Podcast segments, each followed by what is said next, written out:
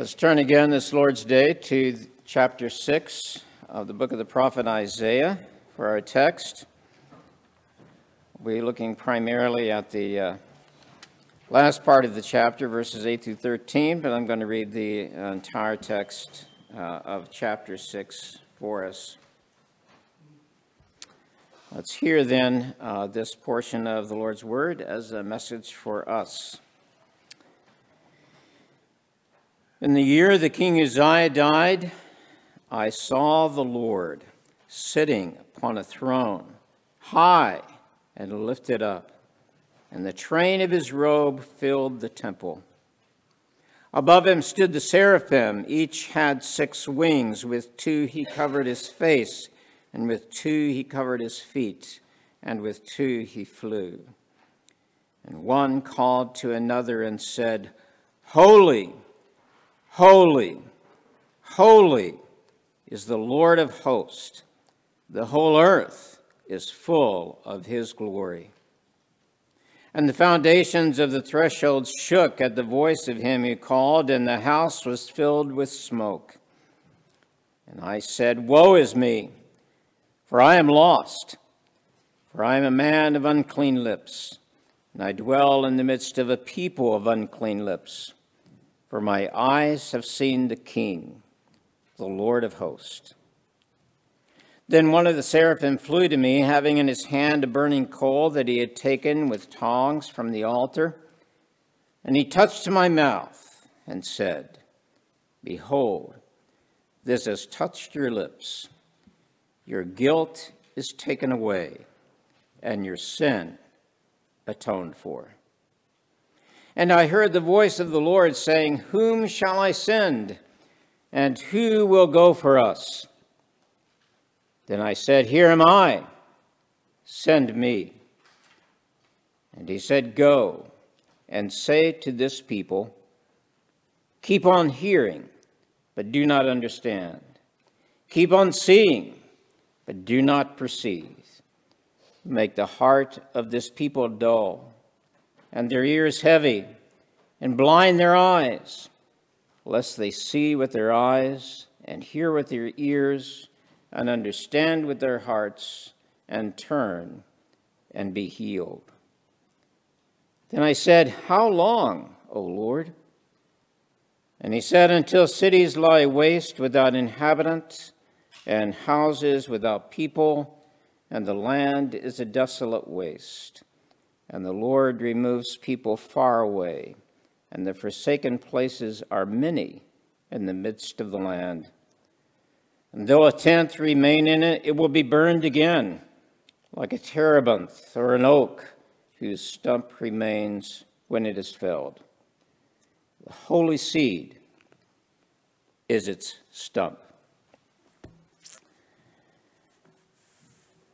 God's word, we know, is the revealing of his redemptive plan to create, to call into being a people for his glory, a people who share that glory with him.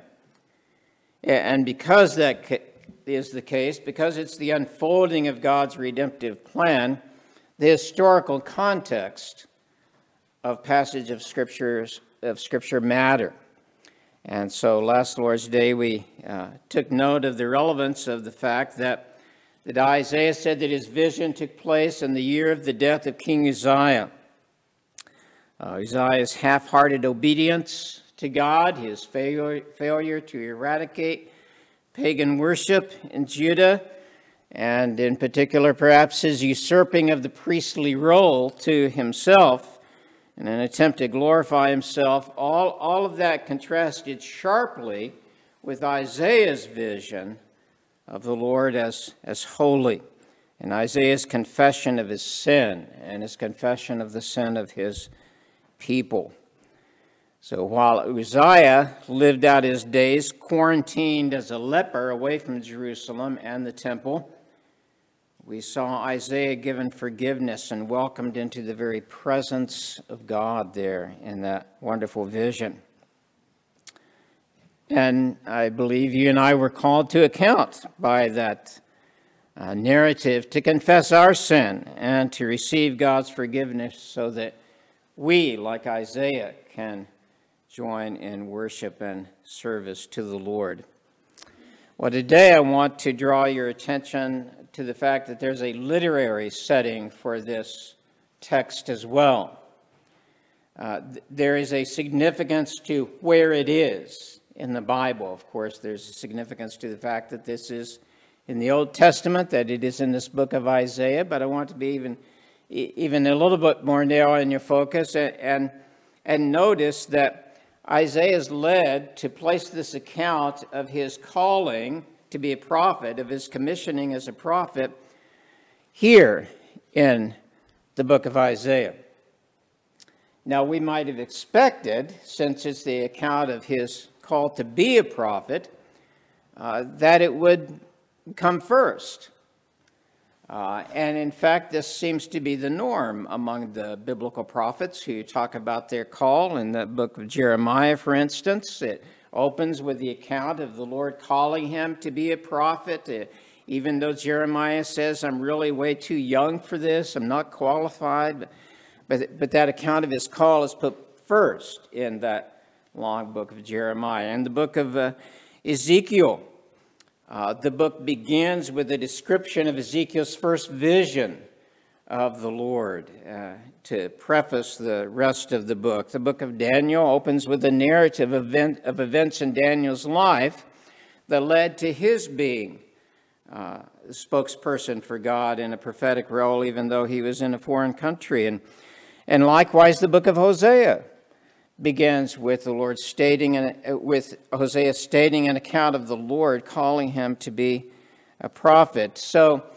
because that's the normal pattern, and you can see why it would be logical for that to be the case, you, you want you want to know that the prophet is called before you listen to his words. Why does Isaiah not do the same thing?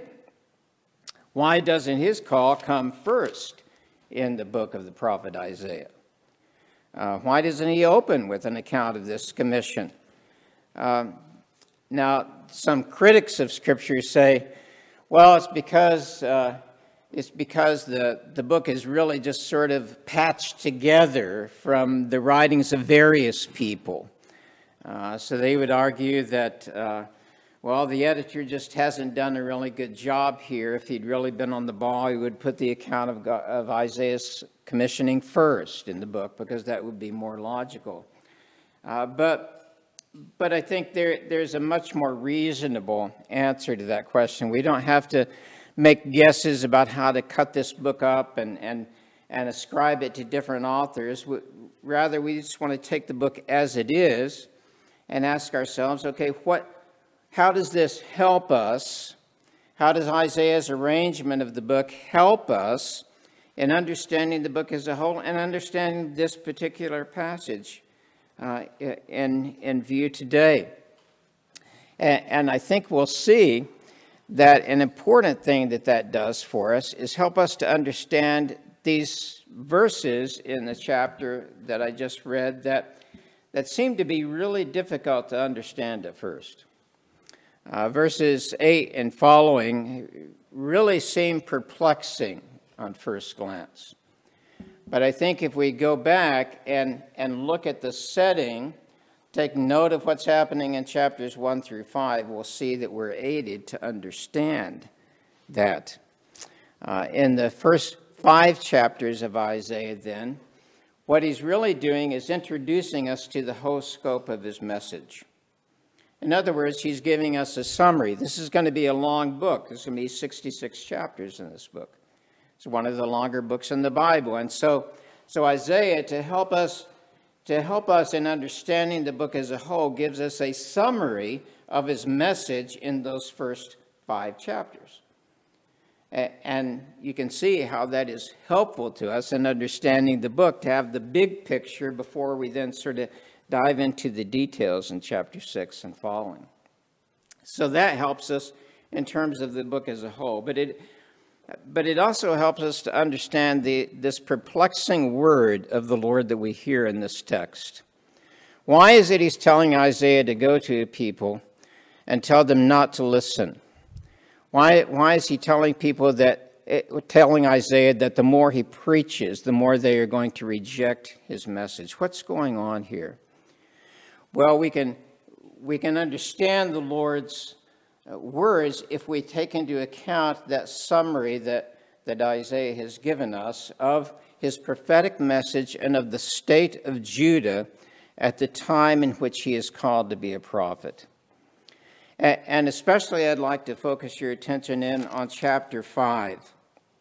In chapter five of Isaiah, the, the prophet sings a song. He sings a song that, that describes the people of Judah and also God's relationship with them. So turn back to chapter five just for a second and, and look at some of the highlights here. Look at He begins the the, uh, the song there in the first verse of chapter five. Let me sing for my beloved, my love song concerning his vineyard. My beloved had a vineyard on a very fertile hill. Uh, Isaiah usually calls God the Holy One. Here he's calling him my beloved. Really a very personal name for God, isn't it? We're going to come back to that later. But he, he's saying, okay, I, I'm singing a song that is going to portray God's relationship with his people, Judah. And so he goes on to describe in verse two the, the preparation of the ground for a vineyard. The, the ground is broken up. The stones are removed. It's cleared and, and, and it's planted with choice vines, not just ordinary plants, but the very best of the grapevines. And and not only that, the, the, the imagery of, of a watchtower is used to show that there is special care taken for this vineyard, that, that workers are, are right there on the site to protect the vines from being damaged by wild animals or, or perhaps being damaged by uh, people that would come to steal from it. And, and even hewed out a wine vat right there in the vineyard so So the, the grapes could be crushed right fresh from the vine. He, he did everything to make this, in other words, a, a wonderful, perfect vineyard. And, and yet, the end of verse two, we're told, it produced bad fruit. He's done everything for it, but it produced bad fruit. Now, in the fourth stanza of the song, if you uh, if you skip down to verse seven, Isaiah identifies the vineyard as the people of Israel and Judah. They are that vineyard. They are the ones that God has done everything for. Think back on the history of the Israelites. They were just They were just a mob of slaves in Egypt, and he rescued them. He, de- he defeated the most powerful nation in the Middle East to rescue them, and he brought them out, and he, he fed them and gave them water in the wilderness. He, he brought them into this, this beautiful land to make their own. He defeated enemies before them. He gave them his word. He spoke to them through Moses, his prophet. He, he gave them the, the best law that, that the world has ever known. He, he sent them prophets. Uh, he gave them godly men to call them in the right way. He, he's done everything for Judah. And yet the result is bad fruit. Look at some of the images of that bad fruit in this song of, of Isaiah's in chapter five. Look at verse seven. He looked for justice, but instead there was bloodshed. He, he looked for them to do right, in other words, toward one another, and they did not. He looked for righteousness, and instead there's a cry. The, the implication is a, a cry, a cry for righteousness that's not there. Verse eight, he pronounces a woe on those who who greedily accumulate more and more. They buy up more and more property and force people off their land so that they can have more. They rise early in the morning, verse eleven, and, and seek constant entertainment. Their lives are nothing but seeking entertainment. And they don't care about any other people. The vineyard, yielding bad fruit, is an image for Judah and its immorality. That's what we're to see here. They've taken God's good gifts and used them for their own selfish ends. So that's the setting then in which we hear God speak in our text in verse eight. This is the first time that that God has spoken, that the whole vision is about God, really. But interestingly, it's not till this point that we actually hear him speaking. The, the implication seems to be that, that before God calls Isaiah, he has to cleanse him. Before there's a commissioning, there has to be a cleansing. He's going to send Isaiah after he has prepared him. From the sinner's perspective, we could say that repentance must precede witness. It's the sinner who has repented who is able to call others to repentance. And so after Isaiah has been cleansed, he hears the call of the Lord there in verse eight, and he responds immediately, very forthrightly. Uh, Literally, he, he calls out, in a sense, here, here I am, over here, send me. He's ready to hear this call, and he responds immediately. And so God is, God is pleased to commission him and given, gives him then his calling that we referenced earlier in verse nine. Here's what Here's what your message is, Isaiah. Here's the response to your message, and here's what you call out to people. Keep on hearing, but do not understand. Keep on seeing, but do not perceive. Make the heart of this people dull, and their ears heavy, and blind their eyes, lest they see with their ears and hear eyes and hear with their ears and understand with their hearts and turn and be healed. The natural disposition of sinners, like those in Judah in Isaiah's day, is to be hardened by the preaching of the gospel. That's what God is, is saying to Isaiah here. They, they hear the truth, but they don't understand it because they refuse to understand it, to acknowledge it as true. They see the truth, but they re- refuse to perceive it. And when that happens, their hearts, that is their inmost being, and in Hebrew the heart is the, the mind as well as the emotion, and it's their it's your inmost being, that becomes insensitive. That that's the imagery there of, of fat. A, a, a fat-covered heart is insensitive.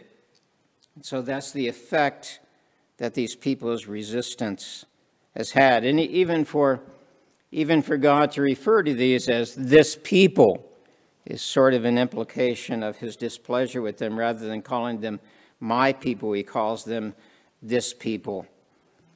He's giving Isaiah a hard, hard word here. But we could have expected that from the summary that that we saw in the beginning of Isaiah, in the very first verses of Isaiah, chapter one, beginning of verse two. Hear, O heavens, and give ear, O earth, for the Lord has spoken. Here's what he's spoken. Children I have reared and brought up, but they have rebelled against me.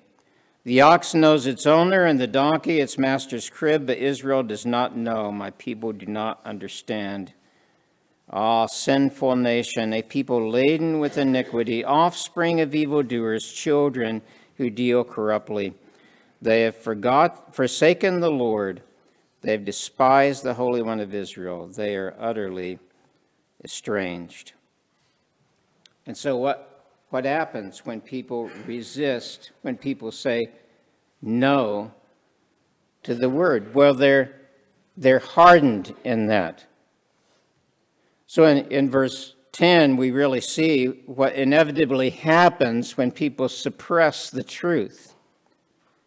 This is very similar to what Paul describes in Romans chapter one when he's talking about the condition of fallen man. He says, "The wrath of God is revealed from heaven against all ungodliness and unrighteousness of men, who by their unrighteousness suppress the truth."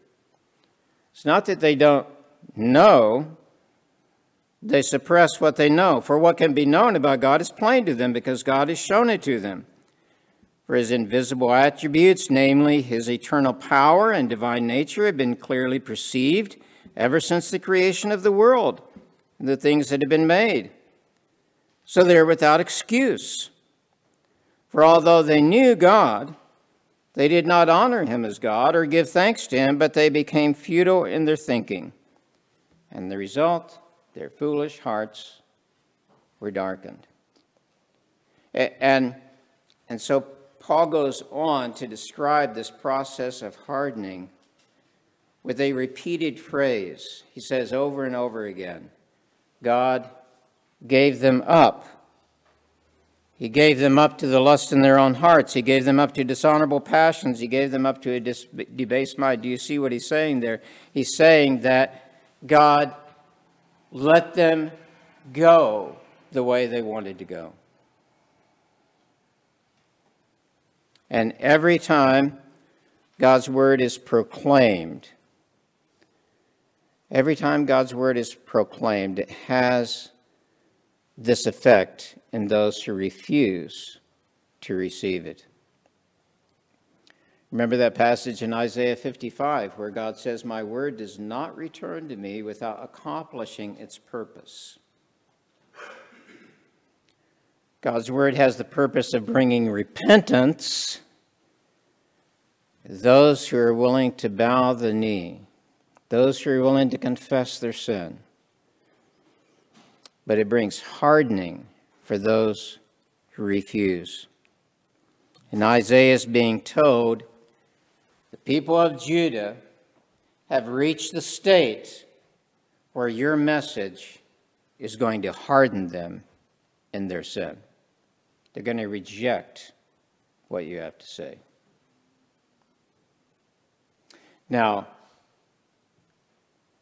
someone who's received the gospel, someone who's repented and received forgiveness is grieved by that.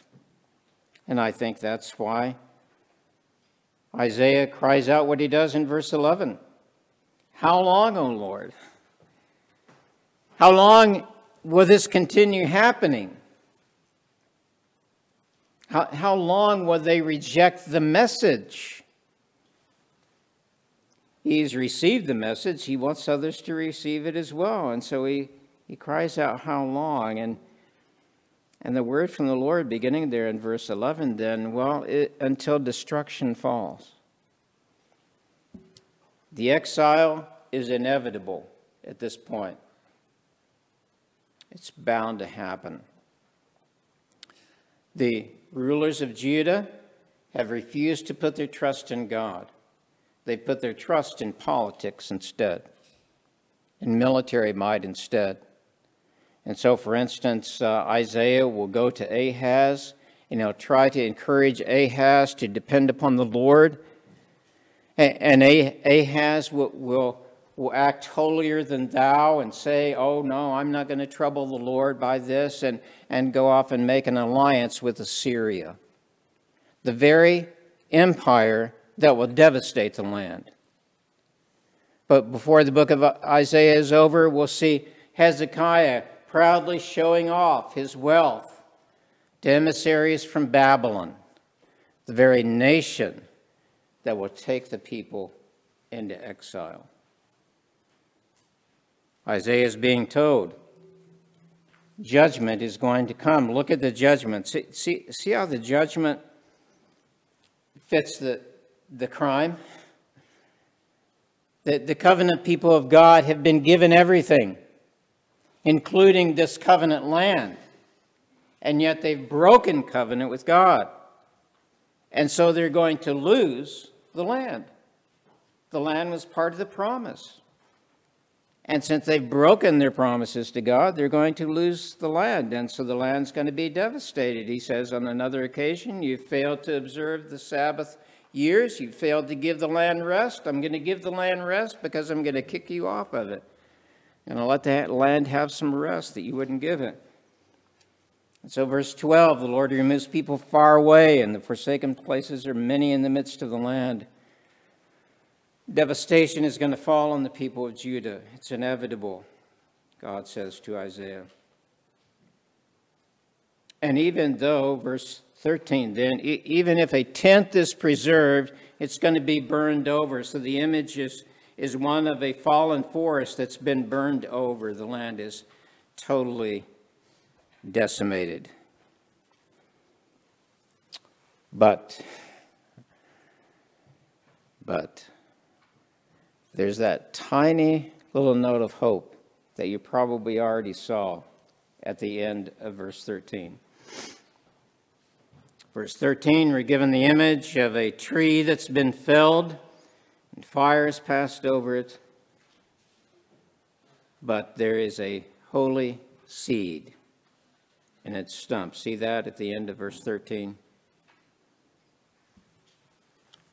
Despite the devastating judgment, a remnant will be left. There will be a remnant of people that God reserves for himself, even in the midst of this devastating judgment. In a very real sense, Isaiah's ministry hardens the majority, but it, it ministers to this remnant. There will be just a few who continue to follow God. There'll be four young teenage boys who are hauled off in deportation to Babylon, probably walking barefoot in rags all the way. They're going to maintain their faith in God, and God is going to preserve them there in Babylon and raise them up as a witness to him. And one of them, Daniel, will be an awesome prophet. God is going to preserve a remnant of people for himself. But of course, this, this remnant in imagery finds its ultimate fulfillment in Jesus himself. Isaiah will say this in chapter eleven of Isaiah. There shall come forth a shoot from the stump of Jesse. Hear that imagery taken from chapter six? A shoot coming up from the stump of the tree. A shoot from the stump of Jesse, and a branch from his roots shall bear fruit. The Spirit of the Lord shall rest upon him, the Spirit of wisdom and understanding, the Spirit of counsel and might, the Spirit of knowledge and the fear of the Lord. His delight shall be in the fear of the Lord. He shall not judge by what his eyes see or decide disputes by what his ears hear. Hear the echo of the ears and eyes there. He won't judge by earthly standards, in other words, but with righteousness he shall judge the poor and decide with equity for the meek of the earth. He shall strike the earth with the rod of his mouth, and with the breath of his lips he shall kill the wicked. Righteousness shall be the belt of his waist, and faithfulness the belt of his loins. Ultimately, we see in this call of Isaiah a promise of the Messiah, the anointed one, who will effect that atonement that Isaiah was figuratively given in his vision. Remember that? Hey, remember that that burning of his mouth with the coal from the altar by taken by the seraphim, and then the seraphim says, your sin is atoned for. Okay, it's this one who is the seed of Jesse, the seed of David, Jesus, who makes that atonement possible.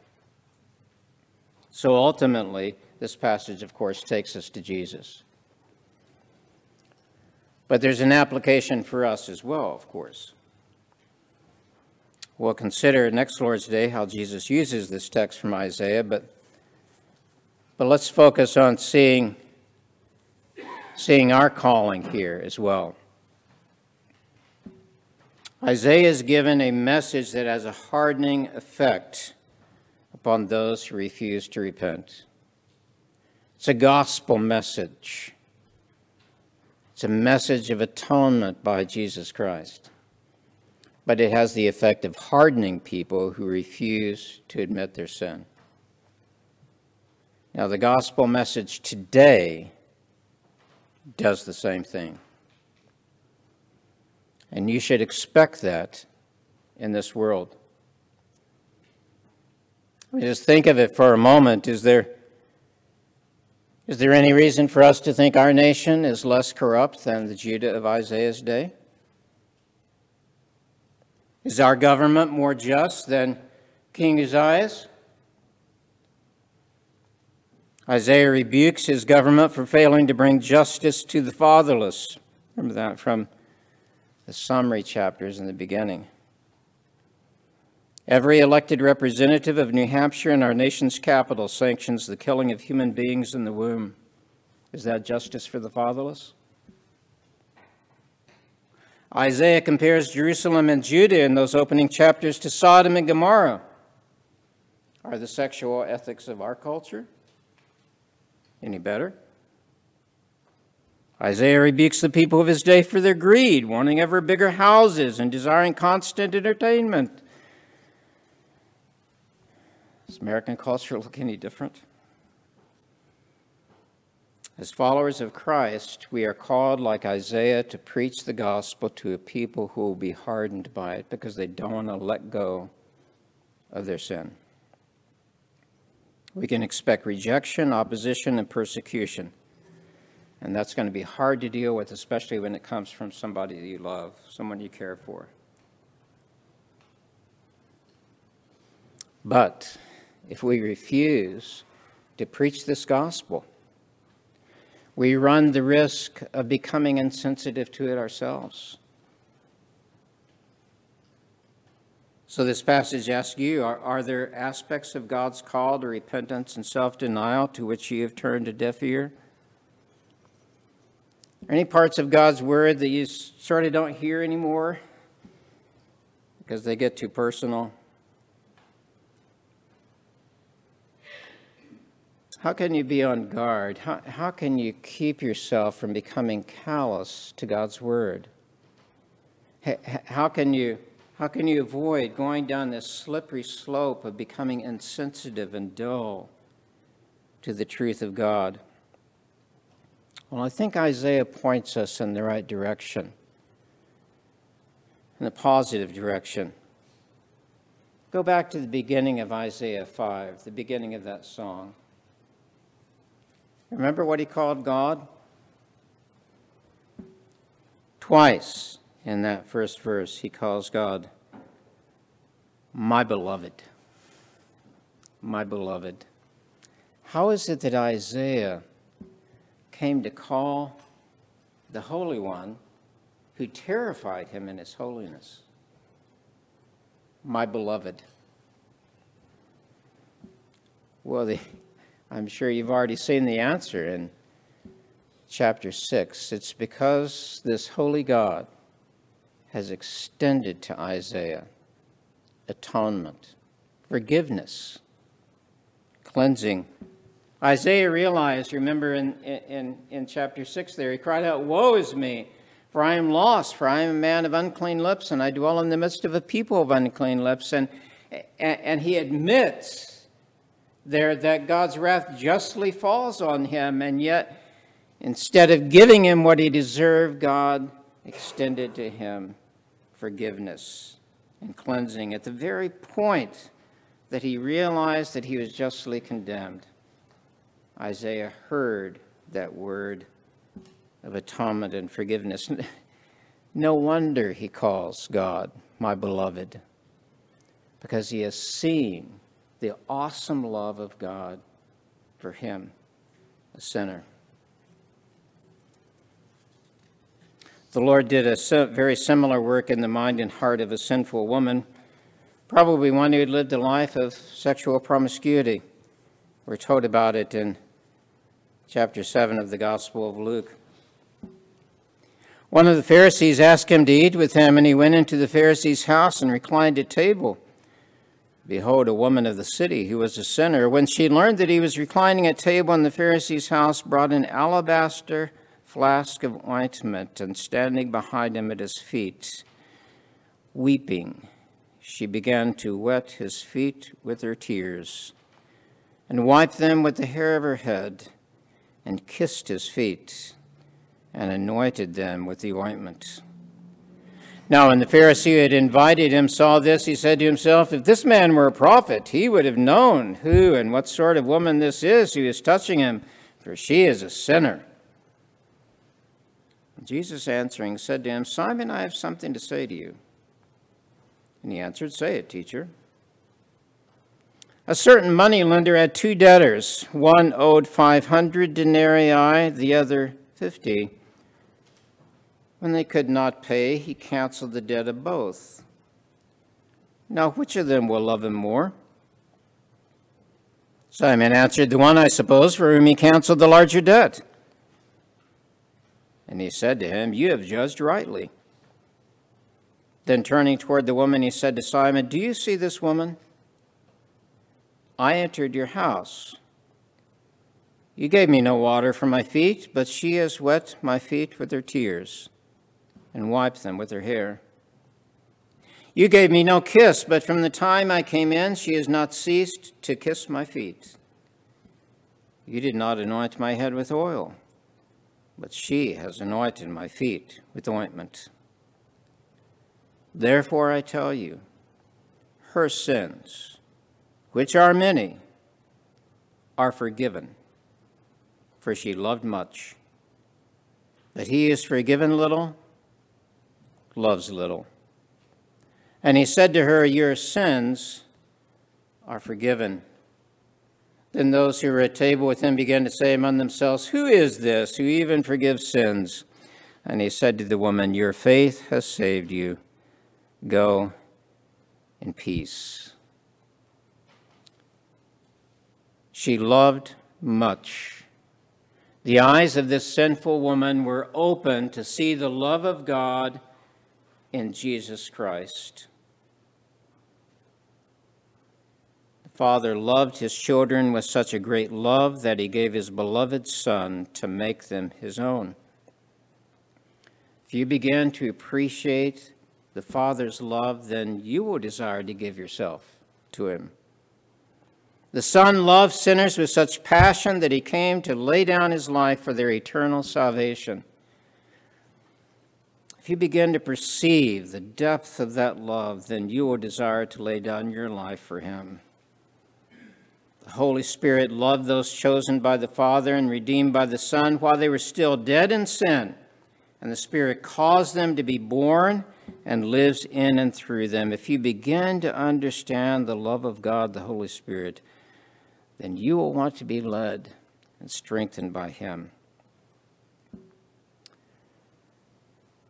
The way to avoid becoming callous toward God's word and truth is to understand more deeply the love of God for sinners in Jesus Christ.